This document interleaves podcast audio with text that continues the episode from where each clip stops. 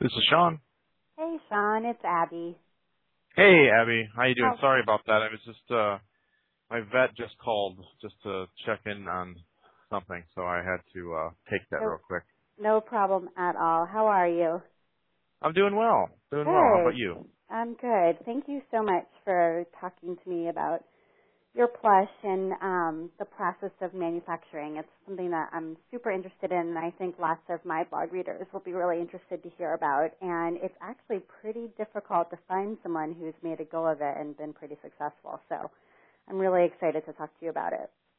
Yeah, you bet. I'm I'm happy to, and I think there's a lot of uh be happy to share as many of the hurdles as I can and and some of the victories as well. Awesome. Thank you so much. So I guess let's just start out if you want to tell me a little bit about the the way that um Shawnimals started and, and kind of developed in the in the early years. Sure. Um, well, I was uh, I had been working at a job um, as a game reviewer for a magazine called Electronic Gaming Monthly for a number of years, and uh, as fun as that was, things were changing in the game industry, and, and uh, I, I decided to leave that job, and, and I went back to college to get my degree in uh, in painting and fine arts. So um, during that time, I started. I'd kind of seen some some like import toys, import plush toys that I thought were were interesting because it wasn't like your traditional teddy bears and bunnies and stuff like that, but it's it was more based on imaginary characters, and I really liked that, you know, about them that that they were more like uh the kind of stuff that I would draw, like little doodles of weird characters and and stuff in the you know the margins of sketch pads or notepads and so on, and and uh at that time, I'd also been collecting a bunch of characters from my sketchbooks, kind of cutting them out and recompiling them in a uh, almost like a character library, if you will, just trying to figure out what what I'm going to do with this stuff.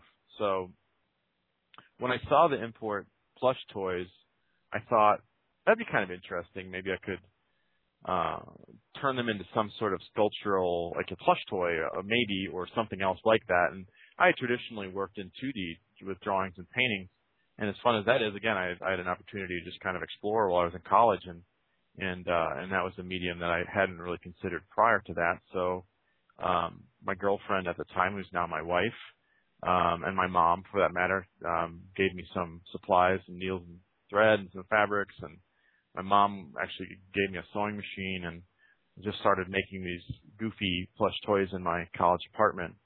And uh, at that time, it wasn't really a business, and you know certainly there wasn't anything like like Etsy. Um, there really was no kind of clearinghouse except for maybe a couple of forums and then just building your own website. So I just put it online, more of a way to show my friends what I was doing, and eventually they became Shawnimals. I kind of thought it more or more of a business, and um, and it was handmade for much of its early life.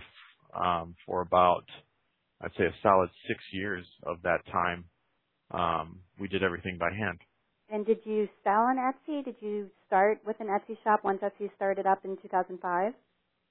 No, by that time we had um, a pretty um, solid following, and uh, we had we had good traffic to our website, and we were able to sell direct to people via that website. So, as much as I think Etsy is an amazing forum and community and way to sell things, we just didn't really have to utilize that, and uh, and then you know shopping cart systems became a little bit more affordable and a little easier to use. So we kind of stuck with what we had and and uh, and then just just focused on that. So then tell me about how you, I know you have some manufactured toys and you still make handmade toys now as part of Shawnimals line, but um, I'm interested in how you decided to transition to having some toy um, patterns manufactured and I guess about what that process entailed, sort of what the research end of it looked like Mm-hmm. and the financials and then sort of how it's gone for you. Well, um, in the when we we first you know as as we grew basically it, we've always taken a very natural sort of evolutionary approach to to business and we weren't as interested. I didn't get my degree in, in business. I got my degree in art. So I've always really been more focused on the kind of the creative bottom line than the than than the financial one, you know, for better or worse, depending on who you talk to. But um the the the thing was is is we liked making things by hand. but we also didn't want to become manufacturers. And I think that was really a, a wake up call for us is we were we were growing and we were selling and that's all fine and good and we were making a lot of products, so that's a good problem to have. But um, then ThinkGeek, we started dealing more with stores. I should I should kind of preface it with that. We started selling wholesale to stores, and um, sort of out of the blue, ThinkGeek, a buyer at ThinkGeek, had contacted us and asked if we would be willing to wholesale um, our Wee Ninja plush to them, Pocket can Ninjas, you, and, and Can you just tell us um, what ThinkGeek is for people who might not know?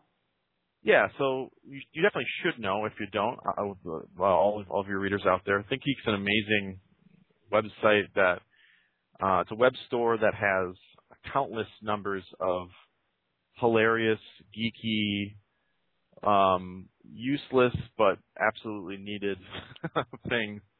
Um, a lot of stuff is very, most of it's pop cultural. Um, some of it's uh, nerdy and sort of scientific.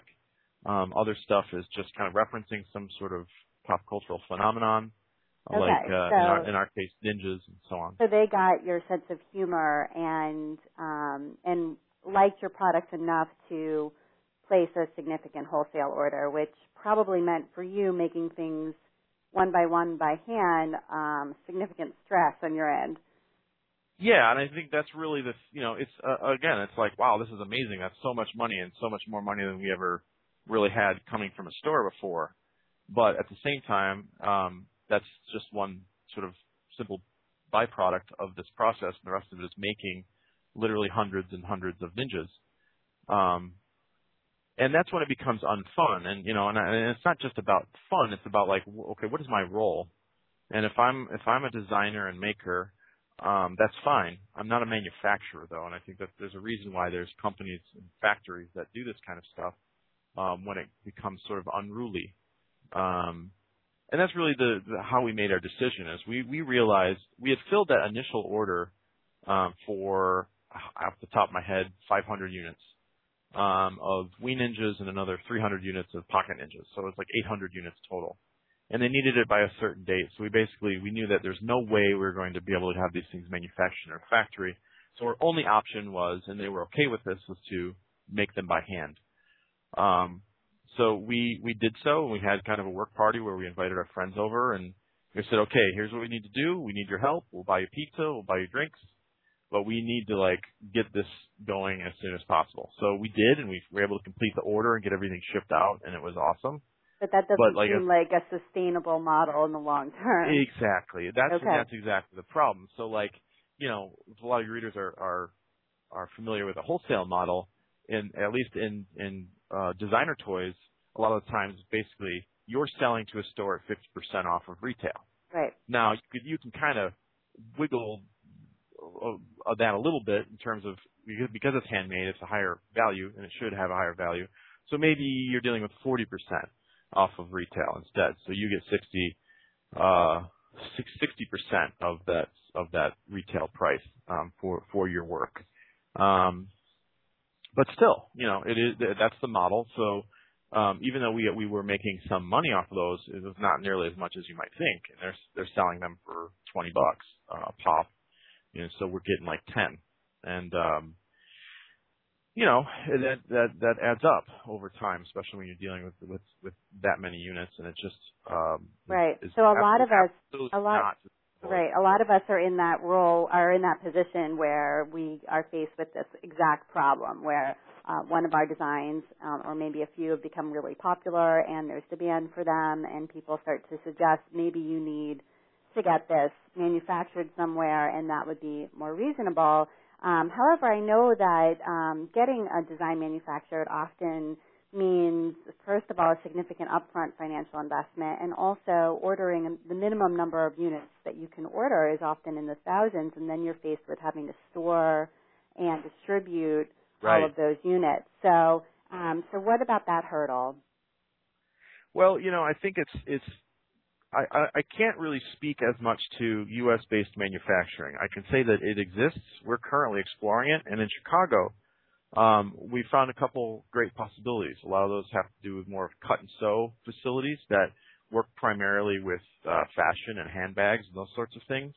So it's not a stretch for them to kind of work out something that would be more plush toy based. Interesting. Um, but there's definitely some education that that's going to need to happen to get that worked out because it is not the same thing. And and at this point, we don't even know if we're going to get a finished product. You know, we might just get the sewn sort of body, uh, maybe some applique, but we may need to finish it. And that's certainly an option. You know, and it makes it a little bit more sustainable. But as far as um, dealing with factories outside of the U.S. or even larger factories within the U.S. for that matter, um, you're going to deal with minimums. Um, your cost per items are going to be lower than absolutely lower than what you're dealing with now in most cases, but you have to think about things like testing. You have to think think about freight costs to get it here, um, and then you need then then kind of most important of all, and this is less tangible in terms of price, is quality control. Um, it's you know as much as you think it was a it was a, a science, it's definitely not. it's it's it's a much more uh, fluid process, and we've seen is really run the gamut in terms of quality. Um, even something that was approved and, and absolutely perfect initially, uh, then ended up coming to us, and some were great, but then other other units in that production run weren't. They simply didn't look good and they weren't sellable. Uh-huh. Um, and that that's you know if when you're dealing with um, minimums of say two to three thousand pieces, it can really sting. You know if it's too high of, of, of a percentage and and even if there's recourse, and often there is, but even if there's recourse and you get those units remade, how long are you going to have to wait to get those? Because of course they are coming from, in the case of China, you know, they're going to either be air freighted, which is very costly, or sent on a boat, which is just uh, usually 30 to 45 days. Wow, right. So I, I think you know I think the, the the the idea is that okay, well if I do have this manufactured in a factory, then hey, it's going to be super cheap, and then I can charge still charge the same amount or maybe a little less, but then make that much more money. And the reality of it is, it's just it's not as cheap as you think. Right, um, because especially you're you paying add all for this the stuff in. Yeah, you're paying for testing, you're paying for the the shipping from um, the overseas factory, and then you're paying Right. shipping again from from where you are to where where they're eventually going to go. Um, so, yeah, so yeah, if you're working with a distributor, certainly you have to factor that in. And, and if let's Right. say let's say you do find a factory that's able to produce 500 units, you know, you work with someone that you find the right partner, right, and they are able to do 500 units for you. which we is really small. I mean, 500 units is a Yeah. very small minimum. Yeah, Yeah, exactly. That would be like you hit the jackpot if it's right. good Because that doesn't seem yeah, that doesn't seem to exist. They all seem to be in the thousands. Absolutely. Um, so, but but but my point is that if even if you were to find someone, let's do a more realistic number. Let's say you were get them down to a thousand pieces, Okay. um, and and your testing costs are five hundred to seven hundred dollars.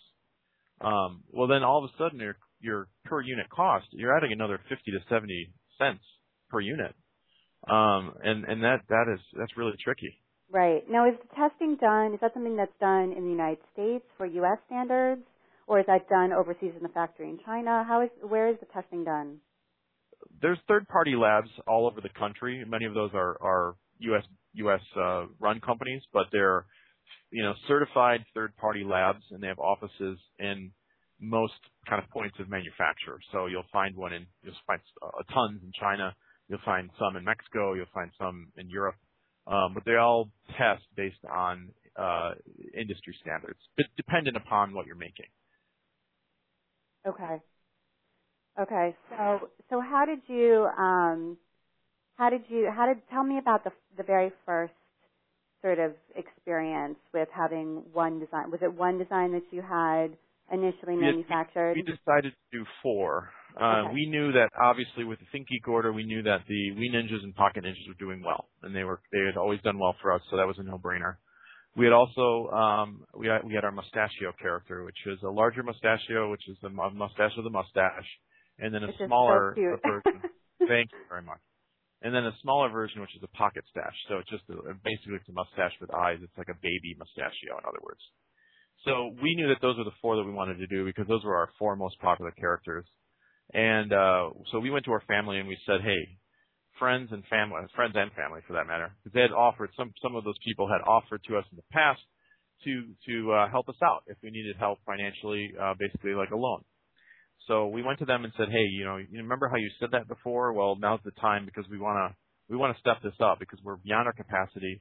it's becoming unfun, and um, and we want to meet this demand at least with these characters. You know, still maintain a handmade part of our business, but at least for these, because we can't meet demand, let's have these manufactured. So we were able to raise around twenty thousand dollars um, through quite a few different family and friends, um, and that that helped us with our first round of manufacturing. And how many? So you had four designs. So how many of each design did you get?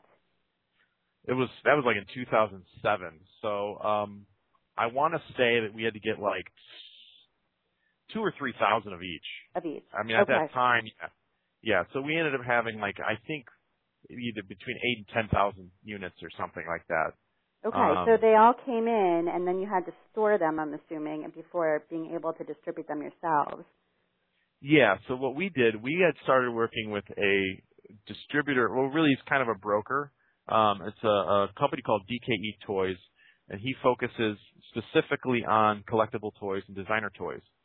So we had been, we had already been working with him in some capacity, and we knew that with this, with this run, we could work with him um, in, in a much easier way. You know, we, we didn't necessarily have to make things on demand. We, you would have a running inventory. So he has a warehouse. Um, so we were able to ship those units to him in Los Okay. Angeles, and then um, he basically warehoused those. Um, I can't remember the cost, but there is a cost associated with that. And then, the, and then as as a sort of broker, there's a percentage he takes for because he'll solicit his list of stores. They'll place orders with him, and then he takes a percentage, and we're paid out on a monthly basis. Right. Okay. You know, and that, so, and, that's, and then there again, when you talk about cost per item, there's the manufacturing cost per item and all the things that go into the manufacture and and and uh, shipping of the of of receiving the item. But then there's the the sort of extra cost then associated with actually getting that item right. um, into stores. In some cases, if you're working with a distributor, or even just simply selling it outright, as people know with Etsy um, fees and so on, PayPal fees. Right, right, right, right. Okay. So I hope you don't mind if I ask, but did you recoup the the, the loan that your friends and family so nicely offered to you? Yeah, and I think that's you know I, I, this is a whole other tangent we can kind of get onto, but uh, but the quick version is you know when we took that money, um, we we use an accountant, we are formed as an LLC, so we knew that um, we wanted to do this do this right, um, not just for the business, but these are people that we love, and and we're not going to accidentally um, screw them over. So we had a promissory note that we uh, basically we entered into these loans officially with these with these people, and um, we made sure that they had a very specific payment schedule, and they knew the terms of this loan. And if we defaulted, there was repercussions that we had to face. Um, you know, and, and many of them were like, "This is not necessary. You don't have to do all this." And I'm like, "No, actually, we really, really do because." As confident as we are about this stuff, we don't know. I mean, stuff happens, and we don't want you know, we don't want uh, our friends and family to be out of money. Right. So, yeah, I think it's really important. That's just just as an aside. Like, uh, people definitely like if, if you're doing this, even if it's a side business, just take it seriously. I think you're totally you're totally right about that. And forming an LLC was also a very wise decision. Um, so so after that experience, um, which was probably a huge learning curve, um, uh, it was yeah. So did you go going forward? Did you continue to? It sounds like you did continue to place some uh, manufacturing orders between. When was that? That was in 2007. You said yeah. until, Mhm. until now. Yeah. So what we did back then, like we knew that there was there was a, a significant, like you said, there's a huge learning curve, and one way that you can kind of mitigate that is by working with a manufacturing rep. Now, there's a lot of people can argue both sides of that because you know there there is additional cost associated with working with a rep. But a good rep is going to have connections to factories and understand you, what you want to make and understand what the capabilities of the factory are. And they basically connect you to the right factory. Um, and, and, and ideally they have solid relationships. So in terms of feeling safe, know that things are going to be done properly, that you're getting good value, and it doesn't necessarily mean you want it super cheap, but you're getting a good quality product at a reasonable industry or uh, market, you know, market price. Um, and and also deal with some of the issues like export and import. Uh, manufacturing rep definitely does a lot of hand holding, and in fact uh, does a lot of the work that we would have had to do otherwise. Yeah, that sounds us- like a wise decision. I mean, it, you, you're paying more, but it sounds as though a lot of the headache is taken off of your plate. yeah, especially for our first our first foray into this world. Um, do would, would you know? Does it make sense for for us to have one now? No, it doesn't make as much sense. But we we only know that because of what we've learned over the number of years. And for certain products, if we don't have, if we're not, it's not our area of expertise. Like let's say we wanted to go into, I don't know, backpacks or something. Like you, you could argue that it's still textiles, but you know we might work, we might find a rep that has connections to that world, so we know that we're not going to have to have this kind of huge learning curve yet again. Right. But for plush, you know, we feel pretty confident dealing directly with factories now. Right, right, because you've got the connections that you need. Okay, great. So, um, is there any other words of wisdom or encouragement um, or discouragement that you might have for, you know, aspiring uh, plush makers who might aspire to having some of their designs manufactured or sort of taking their business up to this level? Well, um, I, I guess just a few things. Um, the one, the, the, the top one um, is uh, well, let me think. Maybe this is a, this is this is important, but I will do them in, in, in no particular order. Let's okay. do it this way. And this isn't this isn't targeting Etsy specifically because we see this across the board, and it doesn't it doesn't even necessarily always have to do with our stuff. There's there's a lot of examples of this. If you happen to make something that's really awesome, um, and, and and then you find out later that someone else was doing it first, just uh, just take the lump, you know, and and and and take it off your site. yeah. Because you know there there's there's varying degrees of big time, and we've dealt this we've dealt with this a lot on Etsy uh, in, in particular, and and I hate I hate it I hate it all around because um, we're not big. You know, are we bigger than some people? Yes, but we're not big. We're not big like Ugly Doll is big. We're not big like um, certainly not like mainstream toys are big. So just know that like when when when you make something and it happens to be like someone else's who did it first, you you could very well be affecting someone directly, and and and and that that's kind of a bummer. I mean, it, it it's not a it's not happy uh, no matter what side of it you're on, but just address it. Don't take it right. personal. Just try to work through it. I mean, I think that's I think that's that, part that, of everybody who makes something and puts it online has had the experience of having it copied by yes. somebody else without um, yeah. credit to them. And I think that that yeah, that's a pretty universal experience. I feel like at this point. Yeah, it is, and I think it's it's important to um to sort of to take, be a take take it like uh you know in an upstanding way and and um remove yeah, it and exactly. move forward. Okay, so yeah, that's good. absolutely. That's definitely good advice. Any other words of wisdom? Um, I think you know there's um I used to think about dealing with handmade versus uh, manufactured goods in kind of a more of a black and white way, and I think that's really the wrong way of doing it. And we live in a time now where you can have both as long as you're clear about what it is, and that was really an important thing for us to learn is it doesn't have to be all one or the other. If you start manufacturing goods, should you sell it on Etsy? Absolutely not. But if you have your own website and you do handmade goods, but then you also manufacture goods, just be clear about what each is, you know, right. and um and and that's been amazing for us. We love hand making stuff. That's like core to who we are. Um, but we also know that from our experience, it's not really that fun to make thousands and thousands of the same thing. Right. So you've uh, managed you've managed to have a company that blends the two and pretty successfully so that you can continue to do the parts that you you know think are are fun and have the handmade nature of your company still exist while at the same time meet these larger wholesale orders and have a wider distribution. Yes, absolutely. Absolutely. I think that that's and actually that's a pretty unique situation and I think that's pretty great. Thank you. Yeah, and I think it's important. Like you know, there there there's been a lot of talk. Um, we've done extensive research and, and we've worked with attorneys to help us understand some of this language. But this is a whole other discussion in terms of of safety and testing and so on for handmade products. And you know, because of because of that handmade part of our company, we qualify as small batch manufacturers, and it, it, it exempts us from certain um, uh, testing standards. Um, we still make sure that we have the proper information on any of the fabrics we use, which is a, a bonus of working with uh, with a reputable fabric source, for instance, who can get you that kind of information, so you know that you're covered. Um, really, that goes for all sources, whatever kind of materials you use and, the, the stuff that you create. Um, so I think that's that's one other kind of pointer I'd say is just to just to be aware. I mean, even if you're handmade and you think it's, you know, you're you're small enough to kind of fly under the radar, or maybe that stuff doesn't apply to you. Uh, it may not, but um, are you willing to take that risk? And we weren't. Right. Right. That and that's a whole topic, another topic that I think would Yeah. um, would make for a really another really interesting piece, but for another time. Yeah. But I appreciate absolutely. you opening the the door to it because it is actually something that's um, deeply concerning to most people who make plush toys. So Yeah, and I, it's it's it's one of those things that kind of you know again it, it speaks to what we were talking about. It's just uh just take your take your business whatever size and whatever you know what, what- whatever size you are, just take it seriously and take it professionally. correct, absolutely, 100%. But have fun. I mean, I think that's the important thing, right? We can talk Right. about lawyers and and manufacturing and so on, but um if you, if you don't enjoy it, then then don't do it.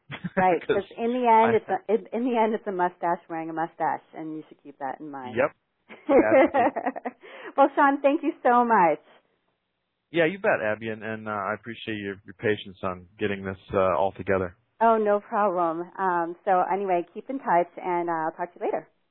I look forward to the post. Okay, bye bye. Bye bye.